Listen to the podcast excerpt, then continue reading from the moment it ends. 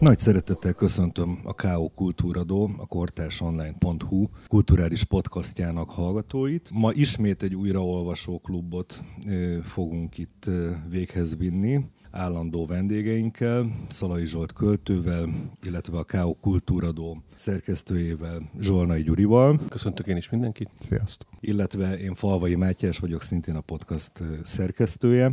Igazából újraolvasó klubnak hívjuk ezt a, ezt a so, műsor folyamot, vagy sorozatot, de nem tudom, hogy ti hogy vagytok vele. Én most már egyre inkább úgy érzem, hogy ez a újra előtag, ez lassan elhagyható lesz. Ugye? Újra olvasunk. Újra, újra, újra olvasunk. végül is igazad van, újra olvasunk. Ez is milyen üdítő élmény, így az életközépi válság felé menetelve, ami szintén visszatérő témája a podcastunknak. Minden esetre a most terítékre kerülő kötetet én el, első alkalommal olvastam. Kertész Imrének a Kudarc című 1988-ban megjelent regényéről van szó. Sőt, olyannyira teljesítem a szokásos imposztornak minden kritériumát, ami ezeknél a beszélgetéseknél az egyik kiosztott szerep, nevezetesen, hogy aki nem újraolvassa, hanem előre, először olvassa, hogy én kertésztől is csupán a sorstalanságot olvastam korábban, azt ugyan kétszer, egyszer még kamaszkoromban, egyszer aztán egyetemista koromban, de azt mind a, mind a kétszer jó régen.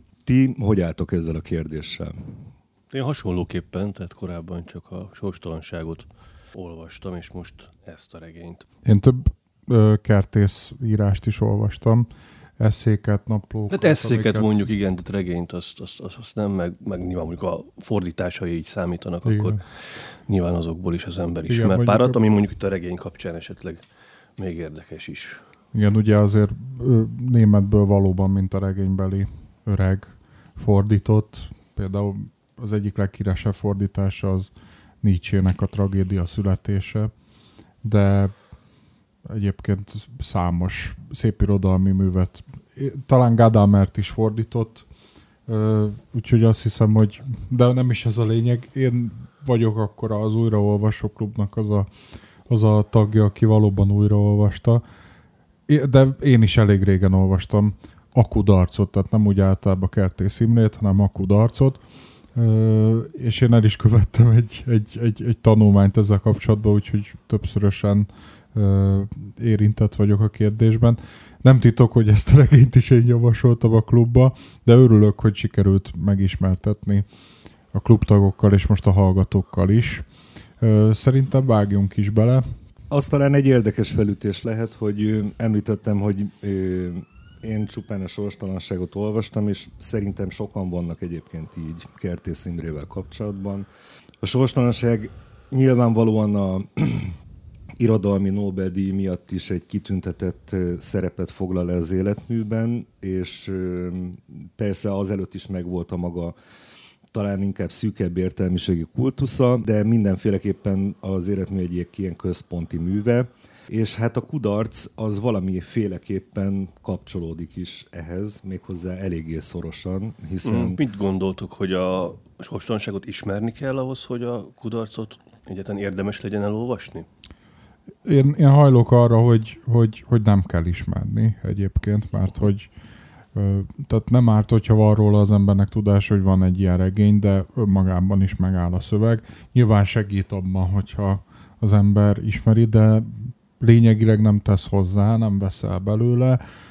Igazából legfeljebb csak árnyalja. Ugye a, mindjárt kitérünk a sztorira is, tehát a, amennyiben van egyáltalán sztoria, de azt azért fontos elmondani, hogy a kudarcból a 80-as években egyébként a kortárs folyóiratban jelentek meg részletek. Először úgy, hogy ilyen módon is van ilyen áttételes kapcsolódás a regényhez az anya folyóiratunk révén. De nézzük akkor magát, ezt a regényt, vagy micsodát itt a műsor előtt is azért beszélgettünk arról, vagy hát szóba került, hogy egyáltalán lehet-e regénynek nevezni, vagy minek érdemes nevezni. Én azt hiszem, hogy maradjunk a regénynél, már csak azért is, mert maga a szöveg is ezzel a fogalommal dolgozik. Ugye az egyetlen lehetséges regény megírásának a, a, a kihívásával küzd, a többszörös szinten egyébként a, a a főszereplő, a főszereplő által teremtett főszereplő, és ilyen módon egyébként maga az író is, Kertész Imre. Mert ugye, amit, amivel szembesülünk, az az, hogy itt ö, teremtett, megalkotott világok érnek egybe a valósággal, és keverednek össze. Ugye a főszereplőt is nehéz megnevezni. Mondhatnánk azt, hogy a regény a főszereplő, tehát a regénynek a regény a főszereplője, az, amit próbál mindenki különböző valóság szinteken megírni. A, az el, több szintje van a regénynek, mármint a Kudarc nevű regénynek, amit a kezünkben fogunk, annak a könyvnek, mondjuk így. Akkor inkább a könyv, így mondjuk. A könyvnek, a könyv, igen. A Kudarc című könyv. A Kudarc című könyvnek ö, több szintje van. A legelső szintjén az öreggel találkozunk, aki nincsen megnevezve, csak annyit tudunk, hogy egy 28 négyzetméteres lakásban él, a lakás minden szempontból le van írva, tényleg a legapróbb részletekig, de történetileg is, tehát azt, hogy miként került oda, nem tudom én, a rekamé, hova került, meg ilyen, ilyen szinten. Ugye tehát topográfiailag. Így van. A létező legprecízebben és legtényszerűbben van leírva ez a, ez, a, ez a hely, ahol tulajdonképpen zajlik a... Így van, így van. És az öregről azt tudjuk, hogy író, vagy legalábbis ilyen módon pozícionálja magát, vagyis hát inkább azt tudjuk róla, hogy ír. Azt, hogy író, abban nem lehetünk biztosak, hiszen fordít, valamikor vígjátékír, egykoron vígjátékírással foglalkozott, de minden esetre otthon van a napja a legnagyobb részében, néha elhagyja az otthonát, van egy felesége, aki ebben a történetszában föltűnik. Ugye ő a csúcsvezető, így hívja kicsi ironikusan. Aki... Nem, én, nem, én az a főnöke. Nem, az a főnöke a feleségének a csúcsvezető. Ő egy részmunkaidőben egy kávézó vagy presszóban egy dolgozó egy felszolgáló. Dolgozó felszolgáló, aki egy délelőtti műszakos, de egyre inkább gondolkozik azon, hogy az esti műszakot is elvállalja, mert ott többet lehet keresni. És a csúcsvezető ennek a vendéglátó egységnek a, a, a vezetője aki aztán egy bizonyos ponton kiiratkozik a történetből, ugyanis vétkes készlet többlet miatt hát őt útjára, útjára bocsátják. Mindegy, a lényeg az az, Igen. hogy a felesége, aki, feleségét is megismerjük, aki dolgozik ebben a presszóban, visszatérő rondó témaként időről időre megjelenik az elbeszélésben, vagyis hát nem is tudom, hogy ezt előre elbeszélésnek lehet-e nevezni, a, a szövegben időről időre előre, előkerül. A szöveg első szintje, mondjuk így. Mondjuk Tehát, így. Ez egy kicsit ilyen, kicsit ilyen Inception, hogy van igen, ilyen, igen, ilyen igen. szintjei a, a, a, a, az idő, idősíkoknak, és ő az, aki ugye a megélhetést biztosítja mindkettejük számára egy olyan bizonytalan egzisztenciájú foglalkozás mellett vagy ban dolgozó férj számára, mint amilyen ez az írás tudó, íróféle öreg. Akiről azt tudjuk, hogy írt egy regényt korábban, amit visszautasítottak, a kiadó visszautasított, és néha előveszi a visszautasításról szóló levelet, és hát így felháborodva, vagy kis, kicsi ironikusan, vagy mindig más lelkiállapotban, de így minden esetre cöccögve nézi ezt, a, ezt az irományt. Rágódik ezen a régi sérelmem. Így van, így van. És közben megismerjük egyébként azt a, tehát a lakásán kívül egy tágabb topográfiát is, ugye a hazugság szurdokát, aminek nevezi a, a, a háza előtt elmenő villamosok és autók és egyebek világát, illetve a felső szomszédot, akit Oglütznek nevezett el, de azért, mert ő az, aki itt valami nagyon, azt hiszem úgy hívja egy helyütt, hogy a csend nélküli lény, aki egyszerűen képtelen csendben maradni, és mindig akkor kezd rá pont a, a hangoskodása, amikor ő elmerülne és írna. A rádió és televízió hallgatásra. Igen. Bocs, de itt ezt megjelöltem ezt az idézetet, mert csodálatos Van egyfajta lény, amely tökéletesen ártalmatlan, ha szemed elé kerül, szinte észre sem veszed, s már is megfeledkeztél róla. De ha valahogy láthatatlanul a füledbe fészkelődik, akkor fejlődésnek indul, majd hogy nem kikel, s már láttam olyan esetet is, hogy egészen az agyba felhatolt, s ott szétterpeszkedve tenyészett tovább, akár a kutya orrán behatoló pneumokokkuszok. A szomszéd, ez a lény. Tehát ő, ő, ő, ő Oglütz.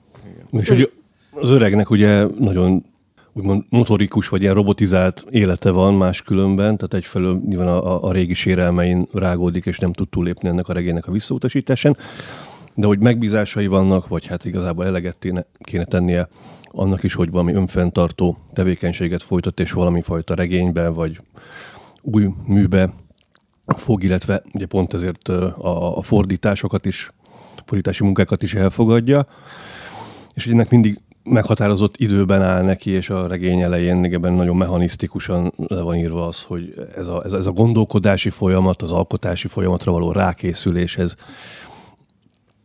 hogyan néz ki, mennyire igazából azért látjuk, hogy ötlettelen, vagy kimerült, kiégett figuráról van szó, és mindegyre ebbe belezavar akár a szomszéd, vagy a feleségnek a, a feleséggel való kapcsolattartása is lényegében egy, egyfajta kilépés, de valami fajta ilyen zavaró kilépés mindig ebből, és ezért aztán próbálja magát még jobban elszigetelni ebbe a, ebbe a kis világába, például azzal, hogy füldugót, viaszból olvasztott Igen, füldugót ma használ. Ma német ortopax füldugót egyébként, amit belegyúrmáz a fülébe. Te miért igen. tudod azt, hogy ez ma is kapható? ma is kapható, higgyétek el, igen. Milyenek a szomszédom? szomszédom, de, de néha nagyon hasznos. Azt a... Minden esetre azt látjuk, hogy az öreg valamilyen módon küzdik azzal a kényszerrel, ami egyszer külső, anyagi, másfelől egyszerre valamiféle belső kényszer is, hogy hát végső soron, ha már úgy alakult, hogy ő író lett, mert máshoz nem ért, bár az íráshoz sem, aztán teszi hozzá mindig egy zárójelben, már ha aztán ahhoz lehet érteni, vagy nem tudom, mindig. Igen, tehát ilyen ironika, iróniák sorozata Igen. igazából ezek az zárójeles részek. Én e, úgy, e, az írás technikáról beszélünk mindjárt csak először tényleg erről a hangoltságról, és majd arra is térjünk ki, hogy szerintem ez a mechanisztikusság azért egy kicsit más, de, de bocs. Igen, hogy, hogy, hogy azt látjuk, hogy megvan ez a kényszer, külső és belső kényszer, de valahogy en, van valami blokk, valami nem, nem, nem tud eljutni odáig, hogy kikerekedjen ebből, vagy el tudjon indulni a következő regény. Nevezhetjük ezt írói válságnak is rendkívül leegyszerűsítő módon, de végsősorban mégiscsak erről van szó. Ő nem tud belefogni a következő könyvbe, nem tud belehelyezkedni a következő nagy műbe, és ilyen módon tulajdonképpen egy ilyen tétovasságban tengeti a hétköznapjait, amelyeket a tényleg a robotikus ismétlődések jellemeznek, amire viszont a szöveg stilárisan is rájátszik, és akkor itt tudunk erre kitérni. Igen, és szerintem fontos ez a, ez a nem csak a stiláris megjelenítése ennek, hanem hogy a mechanisztikusságot átgondoljuk. Én azt hiszem, hogy ez nem csak arról van szó, hogy a macska kerülgeti a forrókását, hanem egyfajta ilyen szertartásosság is. Tehát, hogy fölvegye azt, a,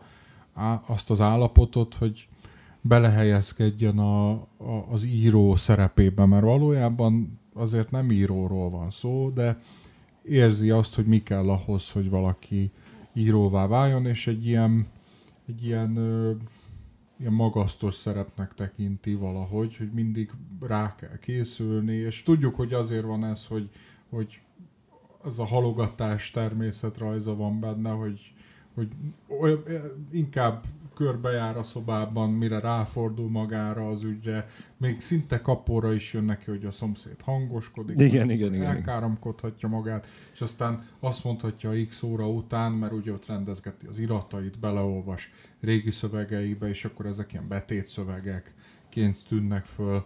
Az egyébként tipográfiailag is jól elkülöníthető főszövegtől. Mondjuk továbbra is azt, hogy ez a, a könyv első szintje, amiben ezek az ár, bizonyos zárójelek vannak, amire megtérjünk ki, és hogy az, hogy, hogy ilyen módon neki készül az írásnak, sokszor már ez önmagában kudarcba fullad, és itt még nem a fő kudarcról van szó, csak arról a, az apró kudarcról, hogy nem tud, nem tud neki látni. És mindig azt mondja, mondjuk beszélget a feleségével, aki a hazajön, vagy fölhívja az anyja, akinek aki aztán valami eltartási szerződést köt a lakására, pedig abban reménykedett az öreg, hogy majd azt megörökli, meg, tehát hogy itt mindenféle ilyen háttér egzisztenciális válságok is dúlnak, de nem nagyon ö, izgatja őt egyébként, csak így, mint egy így azt is halogatja, hogy bejelentkezzem, vagy kijelentkezzem pontosabban az ingatlanból, amit, amire eltartási szerződést akar köttetni az édesanyja. Szóval mindenben a halogatás művésze, és például amikor a feleségével beszél, hosszabban a kelleténél, vagy fölhívja a felesége hosszabban a kelleténél, akkor azt mondja, már nem is érdemes belefogni. Ma ez a nap is eltelt, és ebből se lett semmi. Igen, pedig nagyon érdekes, ugye ez, ez, ez amit szintén ismétek, ez löktem rajta egyet. Így van, Tehát így valójában a, a feleségének, vagy a környezetének nem vallja be azt, hogy ő nem halad ezzel a munkával. Tehát hát valójában saját magának el, se vaj, be. Saját magának sem, de lényegében kifelé ezt az üzenetet közvetíti. És itt az első szinten a kudarc, az valójában ebben jelenik meg, csak egy kicsit máshogyan megfogalmazva, hogy ő már írt egy regényt, ami amire úgy érezte, hogy, hogy egy olyan regény volt, ami be beleadott mindent, és hogy bele történt ráadásul, és akkor sosincs leírva, de gondolhatjuk, hogy itt a sorstalanságról van szó, és hát pont azért, mert Nobel-díjas regényről van szó, azt is tudjuk, hogy elsőre elutasították, tehát úgymond az életrajzi tények is bekavarnak, de hát nincs... És jól beazonosíthatóak az életrajzi tények. Igen. Egyébként itt ne haragudj, hogy szabad csak egy, egy rövid közvetés, hogy én éppen ezért gondolom azt, hogy szerintem, mivel eleve is eléggé enigmatikus nagyon sok szempontból ez a könyv, szerintem azért az ad egy, egy, egy, egy plusz ö, fogódzót, hogyha olvastad a sorstalanságot, és minimális életrajzi ismeretekkel rendelkezel. Én nem tudom megmondani, hogy milyen enélkül, de azt gondolom, hogy ez mindenféleképpen segít. Majd a végén térjünk erre vissza, mert van ezzel kapcsolatban egy fontos mondandóm, hogy miért fontos az életrajzot ismerni, esetleg a sorstalanságot is, de az életrajzot mindenképp. És csak visszatérve erre, hogy az igazi legnagyobb kudarc a regény első szintjén az az, hogy ő már írt egy regényt, és hogy nem ment át. Egyszerűen nem ment át az üzenet, nem, nem működött, pedig úgy gondolta, hogy az a, az ő legsajátabb élménye, és ennél jobban nem lehet valamit megoldani. És ez a legnagyobb kudarc, ami tulajdonképpen kiveszi a kezéből a, a, a tollat, meg az írógépet, ezért nem tudja folytatni, mert hogyha már egyszer egyszer megírt egy regényt, ami tényleg a csúcsok csúcsa volt, azután már nem. Tehát látszik, hogy azért képes írni, de fordít, és mindenféle egyéb melléktevékenységet végez, de a regényt azt Meg minden megírt. alávetett abban a tíz évben, amíg ezt Igen. csinálta, minden alávetett ennek, ez volt a regény, aminek meg kellett születnie, és az úgy született meg, ahogy annak meg kell születnie, és ez lepattant mondjuk a kiadói szakmáról, első körben legalábbis. Egyébként csak ö, azt nem volt számomra teljesen egyértelmű, mert itt ugye nagyon sok idősig kerül elő, hogy az öreg az már egy olyan pozícióból nyammog a régi ö, sérelmein, amikor ő már egyébként túl van az első könyvének a kiadásán, és azóta több könyvet is megírt, tehát nem a második könyvének kezd neki úgymond, hanem már azóta írt könyveket, és a következőt kell most megírnia, vagy a második könyvének próbál neki veselkedni. Én Ez nekem nem volt teljesen Én úgy világos. emlékszem, hogy már többedik. Nekem is ez az érzésem, ugyanakkor meg ha megnézzük a, a kertésznek a megjelenéseit, akkor... Tehát itt az nem biztos, ugye, hogy a Hát a harmadja, harmadik megjelent könyve, mert ott volt közöttek talán egy kisregény, vagy több kisregényt tartalmazó kötet. Igen, a, igen, a nyomkereső két regény, detektív történet. Szép irodalmi. És egyébként ezért nehéz ez, hogy, és még mindig csak az első szintnél Igen. tartunk, hogy, hogy most a szerző életrajzát ide olvassuk-e, vagy nem? Mert baromi csábító arra gondolni, hogy a hazugság szurdoka az a török utca, ami, ahol ekkoriban lakott Kertész Imre, de semmi egyéb fogódzó nincsen arra nézve, hogy tényleg róla van szó. Csak annyi, ami, ami, hogy, hogy azért azt látjuk, hogy mindig magáról ír minden szinten. Csak az a kérdés, hogy valójában ez tényleg úgy fontos-e, ahogyan gondoljuk. Fontos hogy a török utca hazugság szurdoka, és fontos az, hogy ő még írt ezen kívül két-három regényt, vagy nem.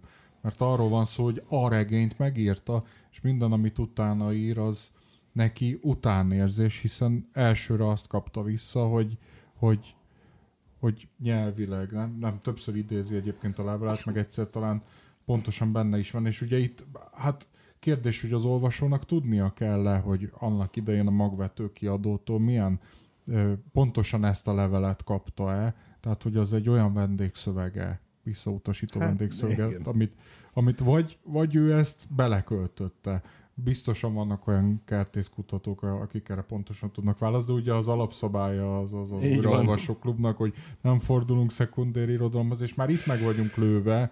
Mert Amit ugye, ugye nagyon rá kell csapnom a kezemre, hogy ne olvassak szekundéri irodalmat, de mindig szigorúan betartom. De nem is, tehát hogy ez az első, tehát az elsődleges szinten, a regény első szintjén, ahogy te mondod, bemutatott kudarc, nem ez az igazából nagy kudarc, vagy hogy ez, tehát ő mindeközben amellett, hogy hát ez nem ö, csatornázódik be az ő regénye ö, a hivatalos irodalmi közegbe és a közönség elé, és nem ö, vív ki elismerést, ez abban az értelemben őt nem ingatja meg, hogy a, arról meg van győződve, hogy az a regény az már pedig jó és annak olyannak kellett lennie, ami ennek lennie kellett. Tehát az első regénynek a megszületésével, mienségével kapcsolatban nincsen kudarc élménye az öregnek. Nem, inkább az érvényességével kapcsolatban van kudarc élménye. Tehát, hogy én, én, nekem úgy jött le ebből a részből, hogy úgy tűnik, hogyha neki azt mondhatják, hogy ez rosszul van megírva, és felületes, és nem tudom én meg mik voltak abban a visszautasító szövegben, Rossz ízű mondatok. Rossz ízű mondatok, hogyha ezt így mondhatja egy szerkesztő, amit ő a saját életéből vett és írt meg, tehát annyira közel van hozzá az eredeti regény, hogy, hogy akkor olyan, mint hogyha az ő élményeit érvényteleníteni ezzel együtt. Tehát nekem a kudarc élmény az, az ebből fakad, hogy hogyan írjak onnantól kezdve bármiről, hogyha azt, ami a legsajátabb élményem, azt is át lehet húzni egy, egy vonással. És ebben van egyébként az, e, az egész regényben ez a totalitárius ö, rendszerekkel szembeni ö, fenntartás, meg, meg, meg félelem, meg az, hogy az egyén bele van vetve itt az életbe, és hogy bármit megtehetnek vele. Itt is arról van szó, hogy kiteszi a lelkét tulajdonképpen ebbe a regénybe. És ha tudjuk, hogy a sorstalanságról van szó, ami mondom egyszer sincsen leírva, csak tudjuk az életrajzi adatot, tehát már itt beleolvassuk Kertész Imre életrajzát, holott nem hangzik el, hogy Imrének hívják az öreget, semmi nem utal rá, csak gondoljuk, feltételezzük hallgatólagosan, mint egy, hogy róla van szó, de hogyha tegyük föl, hogy tényleg ez a megfejtés, hogy sorstalanság, akkor arról van szó, hogy egyszerűen az az élmény, amit ő megosztott másokkal, az elmondhatatlannak az elmondása, az, az, az zárójelbe lett téve.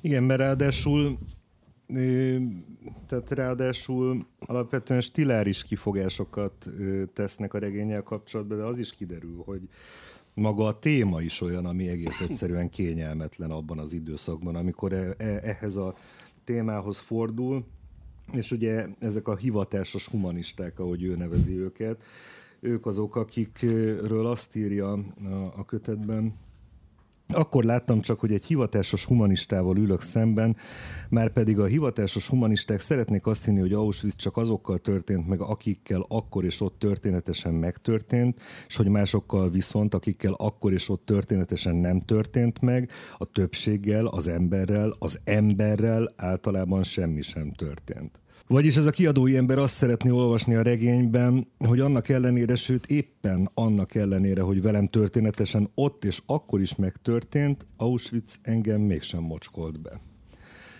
Tehát egy, ez, a, ez az, amiről beszélsz, hogy érvénytelen a, az ő élményanyaga, hogy nem csak arról van itt szó, hogy most irodalmilag hogy van ez megformálva, és hogy furák-e a mondatok, meg furák-e a reakciók. Egyszerűen senki nem kíváncsi erre a történetre. Mm 20 valahány, 30, nem, pont, nem tudom pontosan megmondani, évvel a megtörténtük után. Igen, és e, ez itt már elvezet oda, hogy egyébként az a rendszer, amit majd egy másik szinten annak a működését megismerjük, a, a, annak a logikájából is következik például ez, hogy, hogy nem beszélünk dolgokról, és ugye az meg a magyar történelemből igazán tudható, hogy ez a a traumák kibeszélése, és például az, a, a, a holokausznak a kibeszélése 45 után egyáltalán nem történt meg, és azok, akik hazatértek, azok inkább hallgattak, és nem, nem, nem beszéltek róla, ne, nehogy kellemetlenséget okozzanak, szinte ilyen, ilyen felhangol lehet, lehet ezt mondani. Szóval de szerintem térjünk vissza annyiban, hogy például a betétszövegekről beszéljünk, hogy van-e jelentősége, mi a jelentősége, előre visz, nem visz előre, illetve a stílusáról. Én, én látom, szinten. igen, a, ugye két dologról beszélünk most. Az egyik az az, hogy a, a regény első szintjén, vagy nevezzük az első harma, a könyv első harmadának, az öreg szintje, az öreg szintje azt látjuk, hogy napról napra ismétlődő rutin, közben igyekszik nekiveselkedni egy új munkának, ez meddőnek bizonyul ez a próbálkozás, és valamilyen körülményes, fontoskodó, nyelvileg is túl szofisztikált, de objektivitásra, végletes objektivitásra törekvő módon mégis valamilyen módon modulárisan próbálja rögzíteni azokat az eseményeket, amik az úgymond jelen valóságban, vagy a öregnek a valóságában az ő életének a kereteit jelzik. Ezt úgy kell elképzelni, hogy a mondatok úgy épülnek fel, hogy a mondatrészek zárójelek közé vannak rakva, és egy mondat a végtelenségig bővíthető, és gyakran ugyanazok a betoldások ismétlődnek, és gyakorlatilag azon az érzése van az embernek, hogy ha nagyon mindenre kiterjedően pontos akarok lenni, akkor még kiegészíthetem ezzel, azzal, amazzal, és amazzal a ö, ö, információval is, de ezek nélkül is működik a mondásom, és ennek az egésznek a túlhajtottságában, a rendszer, a repetíciójában egy ilyen egészen szinte kellemetlenül idegesítő ö, ö, humor vagy irónia ö, bontakozik ki. Igen, mint hogy az egészet, mint a relativizálná. Az Igen. egészet jelentéktelenné teszi a figurát is önmagával, meg valójában a, a, az egész tevékenységét. Hmm. Én, én, én, én azt gondolom. olyan, mint hogyha ellenhatás lenne pont azért, mert a, Igen. A, a, a, tehát elutasították a regényemet, ami a valóságról szólt, és a valóságot írtam meg benne, hát akkor én most olyan valóságot írok meg, amiben még ezek a, a sokszor bizonytalan értékű dolgok is, hogy éppen miért került oda az a szekrény, és hogy milyen annak az ajtaja, vagy hogy író is vagyok, meg nem is vagyok író, és az összes olyan dolgot, amihez még zárójelbe oda lehet tenni, az, az hozná létre, hogy egyszer már felsültem azzal, hogy a valóságot megörökítettem. Művészi. Művészi módon. módon. Művészi eskedő módon. Akár, igen, egy művészi eskedő módon bírálatban. Ugye, de ott az volt még egyébként, az szerintem az egy fontos dolog, hogy, hogy a katartikusságát, vagy ez az erkölcsileg azonosulni a, a, a az el nem fogadott regénynek a zárlatával, ugye volt egy ilyen indok, hogy nem lehet, hogy nem felemelő, hogy nincs valami fajta a pozitív, valami eszményi háttere. Itt nyilván megint akkor a korabeli, kultúrpolitikának a, a, a, az elvárásaira, esztétikai horizontjára is lehet gondolni, de az ezekben sincs benne. Tehát, hogy szerintem azért itt az is benne van, hogy lehet, hogy meg akar valaminek felelni, de biztos, hogy nem azoknak az elvárásoknak, amit a kiadó részéről mondjuk az elutasítás kapcsán kapott. Hát szerintem fogódzókat keres, tehát hogy amikor folyamatosan újra és újra rögzíti azokat a pontokat, amik az ő nagyon szűk életterében meghatározó információk, nem tudom én, tárgyi jelenségek, ezeket időről időre újra és újra leszúrja ezeket a karókat, akkor tulajdonképpen valahogy rögzíteni akarja magát ebben a végtelenül bizonytalan helyzetben. Tehát nekem egy ilyen érzésem van ezzel kapcsolatban. Az otthonosságot teremti meg a teljesen, és azért fontos ez a szó, majd, majd itt a szövegben lévő utalások kapcsán, tehát az, az otthonosság, ami egyébként a, az egzisztencializmusnak egy ilyen kulcsfogalma, hogy az ember megtalálja a, a hétköznapokban, az életében a célt, a közeget, a, az akármit, amiben biztonságban érezheti magát, mert hogyha ilyet nem talál, akkor teljesen elveszett,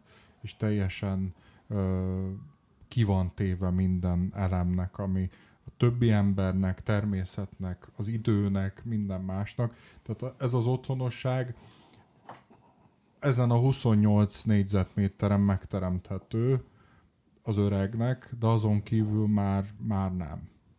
És tulajdonképpen ezek a zárójelek is ezt az otthonosságot segítik. Hogyha kevesebb zárójelet tenne, akkor kevésbé lehetne otthonos, mert valaki félre is érthetné. Tehát az olvasó esetleg arra gondolna, hogy hát jó, lehet, hogy nem is ott van az a szék, vagy azt az asztalt nem is arra használják.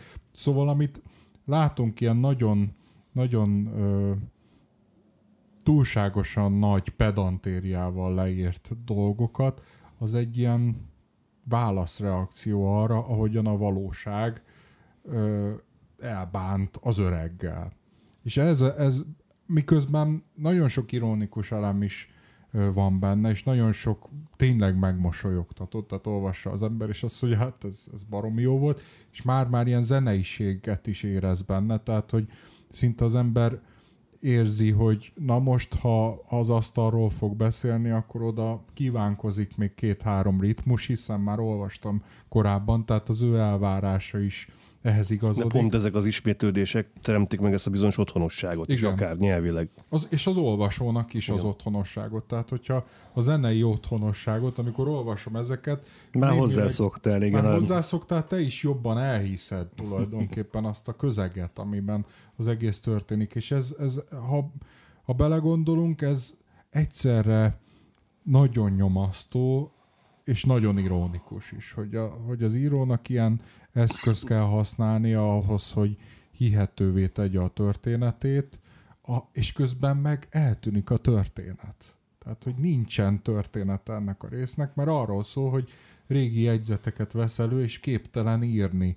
És mégis látjuk, hogy elkezdődött a Kudarc című kötet, és még csak az első harmadáig Igen. jutottunk, kb. oda, amikor azt a követ, ami ami rajta van a jegyzetein, kb. ilyen papírnehezékként, igen, igen, ilyen levélnehezékként, azt, azt fölveszi, és azon gondolkodik, hogy ez most egy nagyobb kőből vált le, vagy az idő során kopott el, és akkor itt térünk át egy, egy másik szintre.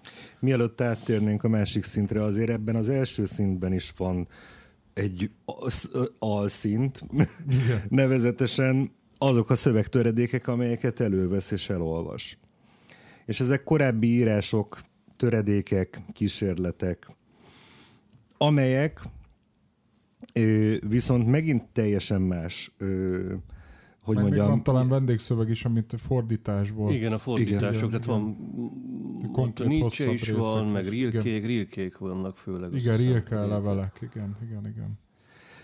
Viszont a, a visszaemlékezésszerű, hogy ezek a saját írású töredékek, ezek meg ezek teljes, tehát ezek direkt önéletrajzi szemléletű írások. Tehát, hogyha megint az életrajziság, annak a művészeti átdolgozása, vagy művé dolgozása kérdésköréhez vezet ez a, ez a dolog, hogy, hogy ő eddig úgy próbált tovább írni, hogy direkt módon próbálta feldolgozni írásban a saját valódi életrajzi referencialitással rendelkező ö, történéseit, ö, és hogy ezek töredékben maradnak. Tehát tulajdonképpen ennek a fajta beszédmódnak a kudarcáról is beszélünk akkor, amikor egy bizonyos ponton átváltunk egy másik irodalmi minőségbe, és eljutunk a regénynek a második szintjéhez.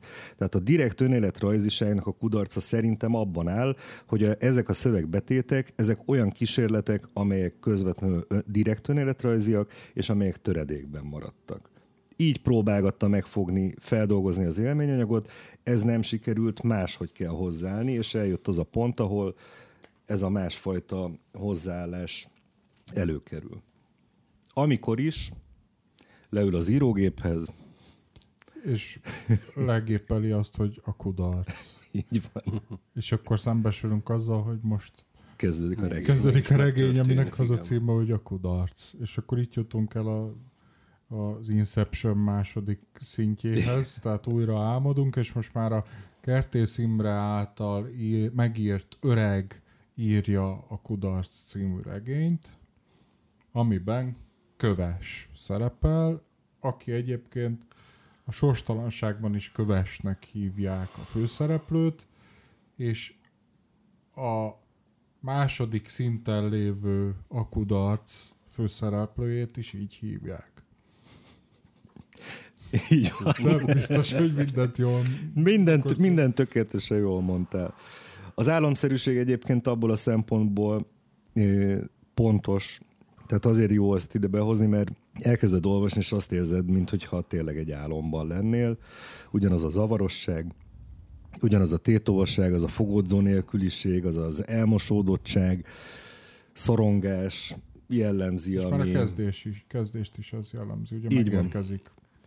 Megérkezik valahova, Igen. egy repülőút után, valahonnan, valahova megérkezik a főszereplő, köves, egy repülőút végén, és hát tulajdonképpen ő úgy megy oda, hogy őt ott várják, hogy valami dolga van, de ez teljesen homályba vész, hogy valójában mik.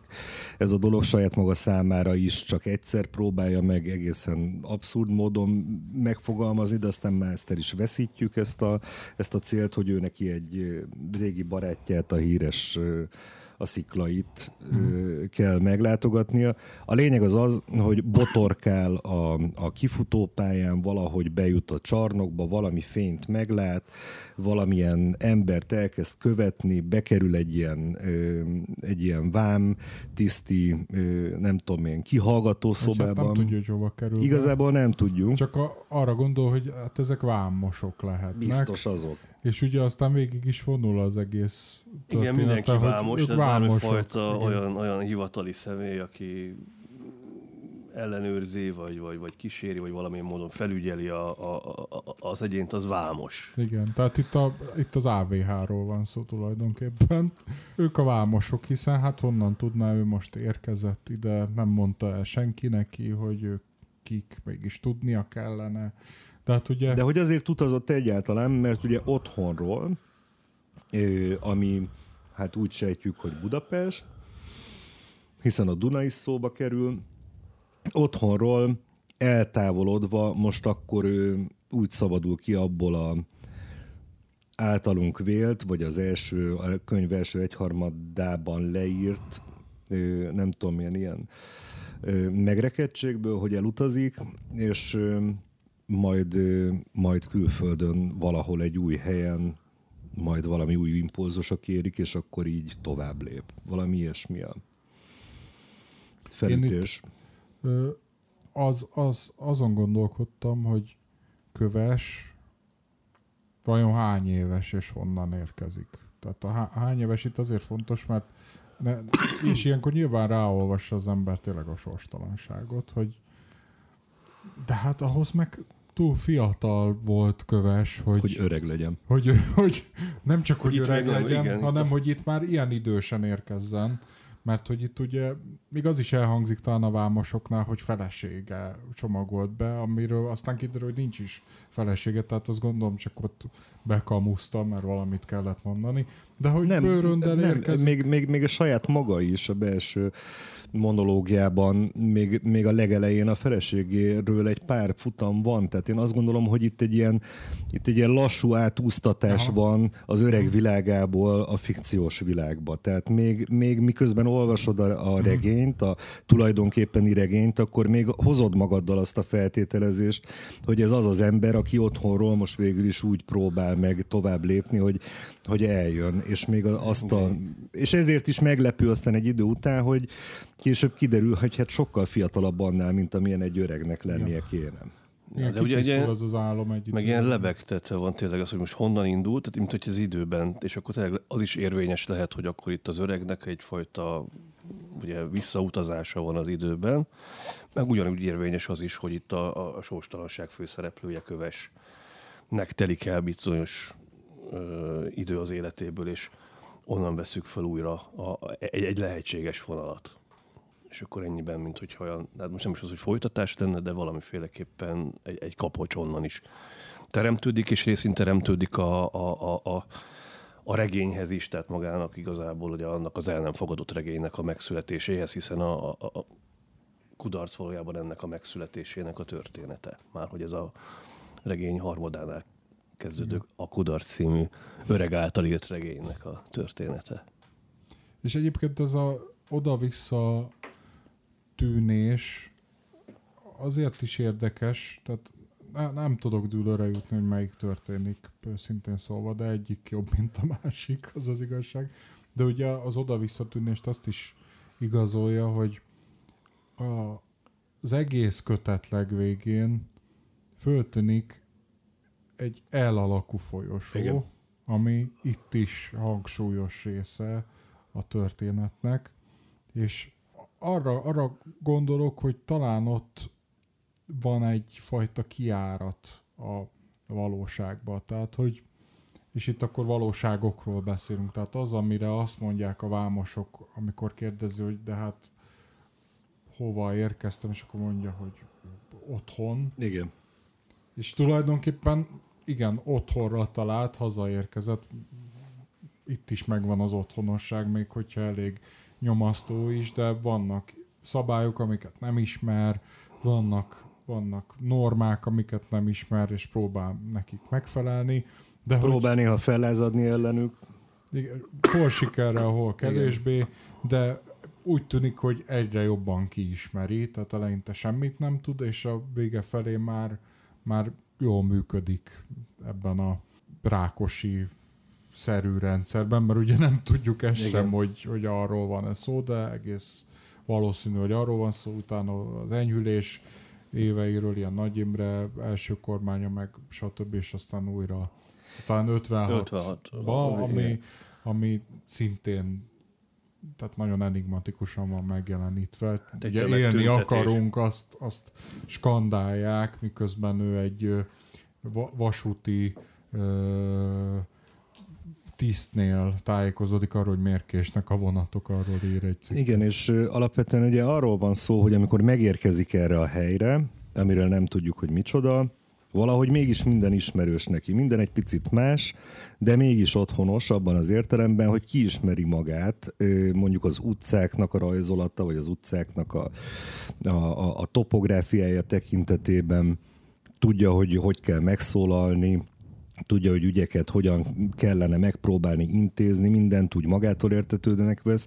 Szóval tudjuk, hogy végső soron mindvégig, amikor amikor a regény helyszínén gondolkozhatunk, akkor valójában itt valamiféleképpen Budapestről, meg Magyarországról van szó, és ezt tartom én egy nagyon szép és elegáns, és nagyon szép átmenettel megoldott megoldásnak, hogy tulajdonképpen a, az öreg az ezzel a repülőúttal a regénybe érkezik meg. Tehát, hogy ez az utazás, ez a, ez a, ez a teljesen ö, reális referencialitásból a regénynek a terébe való megérkezést és az ottani működést ö, szimbolizálja, hogy hogyan hogyan, hogy, hogyan, tehát azt próbálja megmutatni, hogy hogyan más ez a kettő egymáshoz képest. A megélt önéletrajziság, meg a De akkor az a kérdés, a hogy ki írja a köves történetét. Mert hát, hogyha az öreg érkezik, ha az öreg ír arról, hogy hogyan tűnik át az egyik valóságból a másikba, akkor egy tehát akkor az ő regényében van benne az, hogy ő, mint alkotó, a saját világából, hogy tér át a megalkotott világba. De hogy ahhoz, hogy ez tehát ahhoz, hogy ez így valóságos programnak tűnjön, úgy tűnik, mint hogy ezt Kertész Imre szintjén eldöntött dolognak kellene lennie, nem pedig az öreg szintjén eldöntött dolognak, mert hogy Kertész Imre utaztatja át a magába fordult és teljesen uh, katatóni, Igen.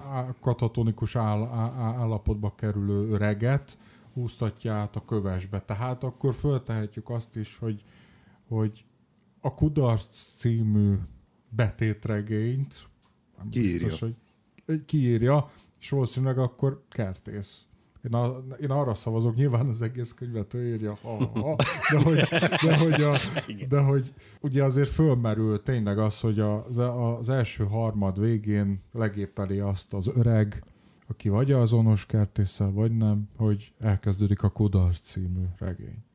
De az, amit mondasz, hogy így, ter, így csúsztatja át magát az egyik valóságból a másikba, arra rálátása csak annak lehet, aki az öreget megírta. Világos. Úgyhogy, de, de hogy ez tök érdekes e, emiatt is, hogy nem, nem arról van szó, hogy itt megyünk egyre mélyebben a nyúlüregébe, csak úgy, hanem hogy vannak itt ilyen különböző státuszú valóságok vannak ebben a, ebben a könyvben. És akkor most így mondom.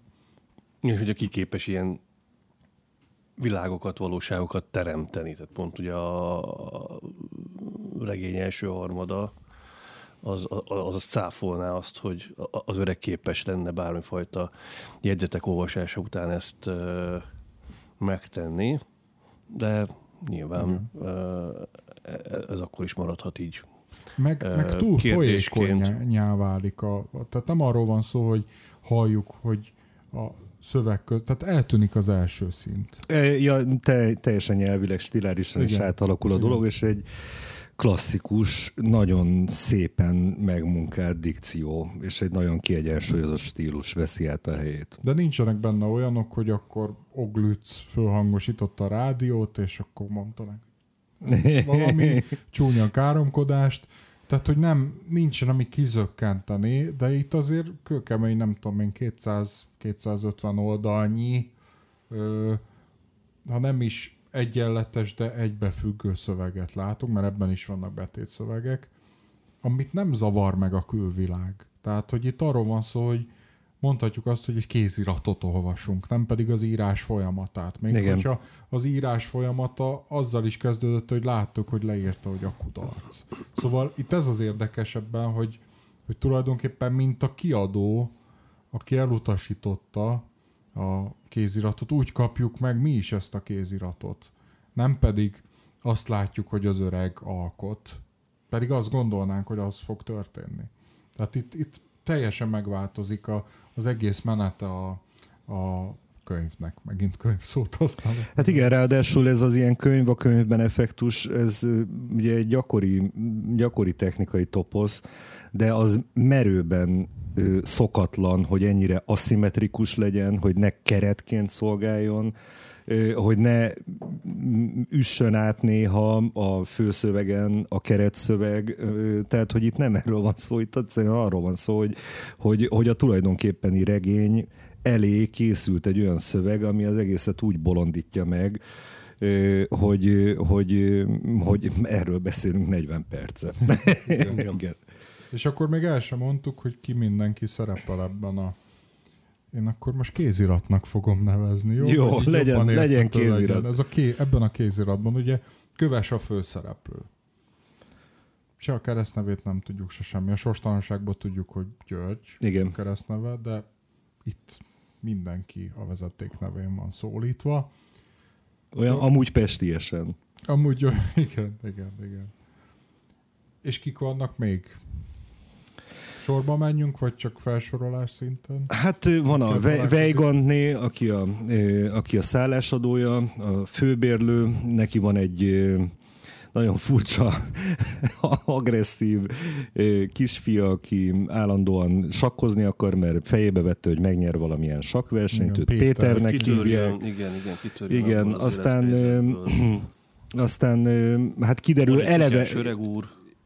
Hogyan? Bocs. Egy kutyás öreg úr, aki ja, igazából az, el, az, elnök, az elnök. Az elnök. Igen, Igen. Minek az elnök, ezt nem tudjuk, de... De nem akarta ezzel háborít, háborít. Így van, meg azért egy elnökkel mégis jó, jó kellő tisztelet de tudással bárni. az a beszélgetés tökéletes példája annak, ami egyszerre szórakoztató, de baromi nyomasztó is az, hogy az ember fölfedje-e azt, hogy nem ismeri a viszonyokat, és azzal tehát egy káosz teremtsen maga körül, amiből esetleg problémája adódhat, konkrét problémája rákérdez, hogy minek az elnöke. Tehát vagy idiótának nézik, pedig vagy... a felszínen egy szomszédok párbeszéd. Igen, igen, igen, igen. De rendkívül virtuóz, és azok a, azok a közbevetések is, amiket ott a, a, a ki a szerző? Jó, Kertész Imre, maradjunk ennyiben, ott, ott, ott, ott közben, tehát rendkívül szórakoztató, hogy hogyan ne gázoljunk a másik világába annak érdekében, hogy a saját világunk egybe maradjon. Tehát, hogy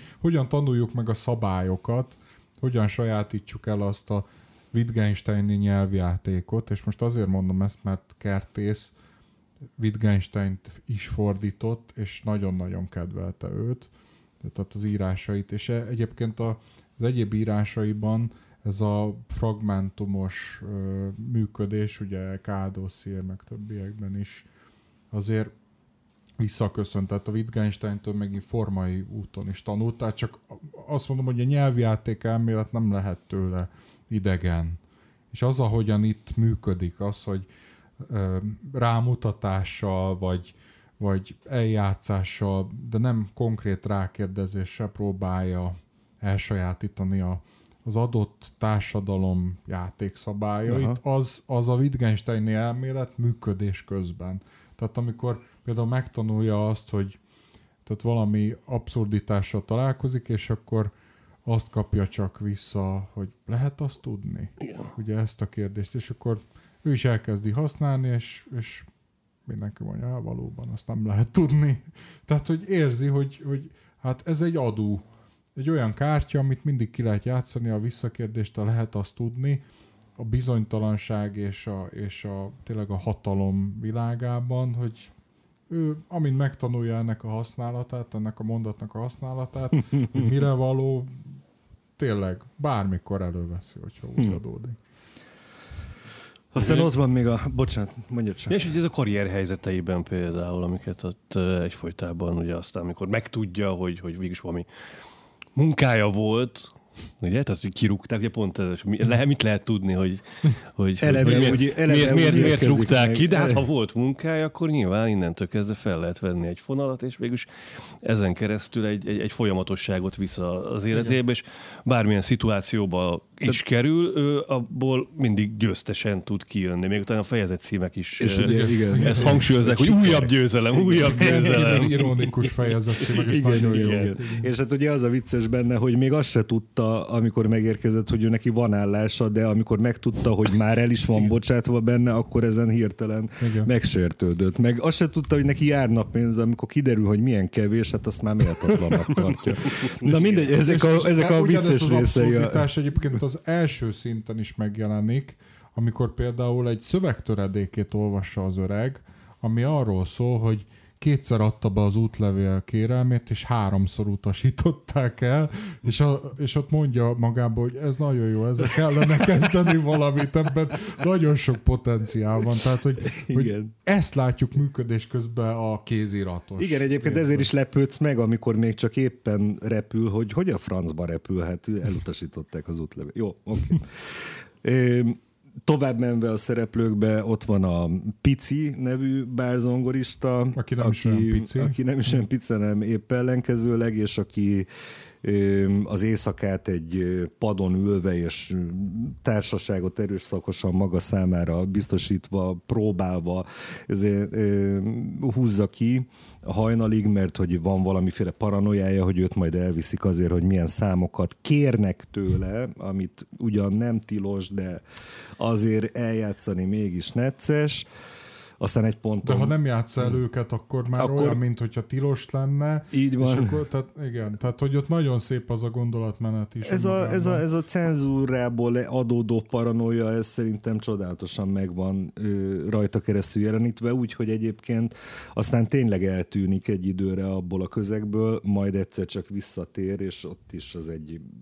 Már a, a visszatérés is, hogy mondjam, problematikus, mert hogy akkor már attól is gyanús, hogy most akkor hogy, hogy meg megint itt van. És akkor ott próbálják rehabilitálni, Igen. A Déltengerek nevű lokában, hogy a nem is tudom, fényes csillag, vagy minek hívják a másik lokát, ahol a tangó vonós zenekar igen, játszik, igen, igen, igen. de hogy ők elbitorolták az ő helyét, ahol ő zongoristaként játszott, de ugye aztán elvitték vidékre, ugye kitelepítették vélhetően, és amikor visszajött, akkor már ott volt a tangó zenekar, és jó, ez csak teljesen mellékszál, csak azért mondom, mert annyira egyszerre nyomasztó és egyszerre szórakoztató. Tehát amikor a déltengerekben a, a rehabilitása körüli vita folyik, és arról beszélnek, mint kiderül ilyen félmondatokból, tényleg ilyen deklasszált elemek, akik az előző rendszerben jogtanácsosok voltak, meg hasonlók, hogy valaki azt mondja, hogy a, nem tudom, a morális ö, morális, ö, etikai normák még nem keletkeztetnek jogi Igen, az nem jog, a morál az nem jog. Igen, szóval az rendkívül szórakoztató és nyomasztó egyszerre. De bocs, hát mi, az egész regény egyszerre szórakoztató és nyomasztó végtelenül. Csak gyorsan, nem tudom, szaladjunk, szaladjunk még a szereplőkön, aztán ö, szerintem egy szinttel följebbről is Jó. vizsgálhatjuk a dolgokat. Ugye hát nyilván megismerjük abban a szerkesztőségben, ahonnan kirúgták, ahonnan ugye nem is tudtuk, hogy ott dolgozik, de hogy ahonnan kirúgták a, a kövest, ott megismerjük a főszerkesztőt, majd a kirúgását követően összeverődik a szintén éppen akkor kirúgott Sziklai nevű emberrel, aki egy ilyen klasszikus pesti zsurnalista ö, típust testesít meg, aki minden lében kanál a kávézók törzsvendége, aki ismeri az életet, és aki kvázi a szárnya alá veszi kövest, és meg is látja benne a potenciált, hogy benne jó partnerre lehet, későbbi nem tudom én, szórakoztató ipari tervei meg, kiteljesítése szempontjából, akkor abba, abba, abba az irányba megy el köves, hogy miután újságíróként nem alkalmazzák, nem alkalmazzák újra, akkor elmegy gyári munkásnak, mondván, hogy a munkásnak itt becsülete van, ez az egyetlen olyan foglalkozás, ahol őt békén hagyják, mert megdolgozik a kenyeréért, és azt senki nem vonhatja kétségbe. Géplakatos. Géplakatosnak megy el, de hát géplakatosnak sem egy fényes valaki, tehát hogy ott imitálgatja a reszelgetést, meg ilyenek, de hogy még reszelni se tanult meg rendesen. Mindegy.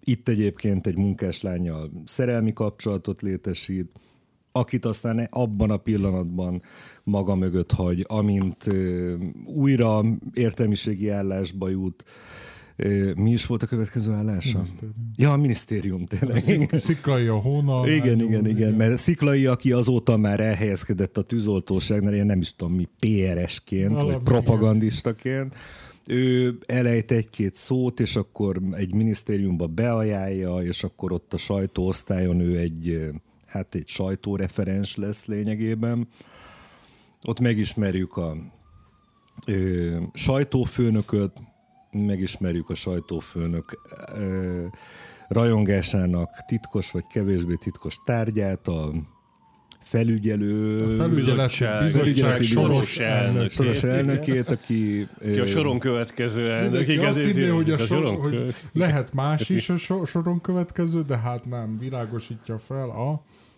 A titkárnő akivel szintén szerelmi kapcsolatot létesít köves. De ugye ez csak egy egyészakás. Egy egyészakás kapcsolat, igen, amelynek a végén derül ki, hogy a titkárnő már előző nap legépelte a kövesnek a felmondó levelét, ugyanis megsértette a sajtófőnököt, aki ilyen hát nem tudom, ilyen dilettáns íróként megpróbált ilyen egészen ilyen furcsa, szadisztikus, groteszk írásokba forgatni a saját maga ö, mm, magánéleti problémáit, amelynek a homlok terében a felügyeleti bizottság soros elnöke állt, aki egyébként kinek volt a... A miniszter, a miniszter, titkárának, a miniszter titkárának volt a, a stb. Jó, tehát körülbelül nagyjából ők akkor a szereplők, nem?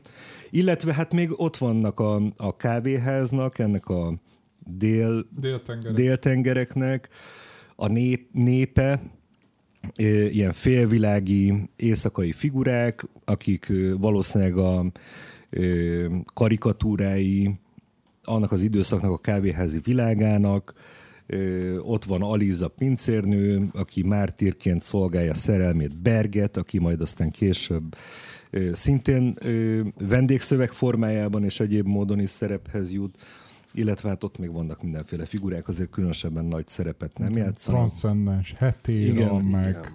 meg pumpadúr, igen. meg koronázatlan, meg ilyen tényleg ilyen fél, fél alvilági, félvilági figurák. Szerintem nagyjából ennyi szereplőnk van. Igen. Szerintem azon érdemes tovább menni, hogy ezek a... Tehát hogyan tanul bele abba, hogy hogyan is kell élni. Az, ha egyáltalán lehet. Ebből hozok, hozok egy kapcsolódó idézetet, ezt akkor mondja, amikor a, a vasgyárba behivat, behivatják a, a személyzeti osztályra, és ugye azt mondja neki az osztályvezető, aki ugye overában van, de az overál alatt ott a fehéring meg a nyakkendő, tehát egy ilyen, egy ilyen művi munkás, hogy hát egy ilyen tehetséget nem lehet parlagon hevert, hevertetni, és hogy munkásnak is egyébként ö, alkalmatlan köves, úgyhogy nagyon jó, hogy itt felső utasításra szóltak, hogy rá szükség van a termelési minisztériumban, mert hogy ennek a vasgyári munkának akkor vége, és hát tessék elfáradni a minisztériumban minél előbb, fölvenni a munkát, az a fél nap sem menjen beszendőbe, kb. ilyen szintű. És innen, innen hoznék egy részletet, amikor azon tanakodik, hogy a vasgyári munkás élet az, az milyen is. És úgy általában egyébként a mindennapok. Azt mondja, Köves azt gondolta, most már így fogja leélni az életét. Valójában talán nem ezt gondolta persze, valójában alig, hanem azt gondolhatta inkább, hogy csak ideiglenesen kell így élnie, máma, holnap, no meg tám még holnap után, hiszen így nem lehet élni. Ám bár fordult meg köves fejében, nem úgy éle az ember, ahogyan nem lehet élni, és utóbb aztán nem kiderül-e, hogy mégiscsak ez volt az élete. és ha van valami igazán ironikusan nyomasztó a könyvben. Lehet, hogy ez a visszatérő életközepi válságos narratívánknak a, a kérdése, de azért, azért tényleg, ha valami megválaszolhatatlan, akkor az az, hogy hogyan lehetne az életet nem csak otthonossá tenni, hanem értékessé és minőségévé, úgy általában véve. És köves, aki hát hogyha tényleg ráolvassuk a sorstalanságot, akkor egy olyan életét meghatározó traumából próbál, próbálja magát újra összerakni, és megismerni a valóságot, és ilyen szélső helyzetek között mozog, tehát hol ö, újságíró, hol vasgyári munkás, hol minisztériumi alkalmazott, hol fusiban vígjátékíró,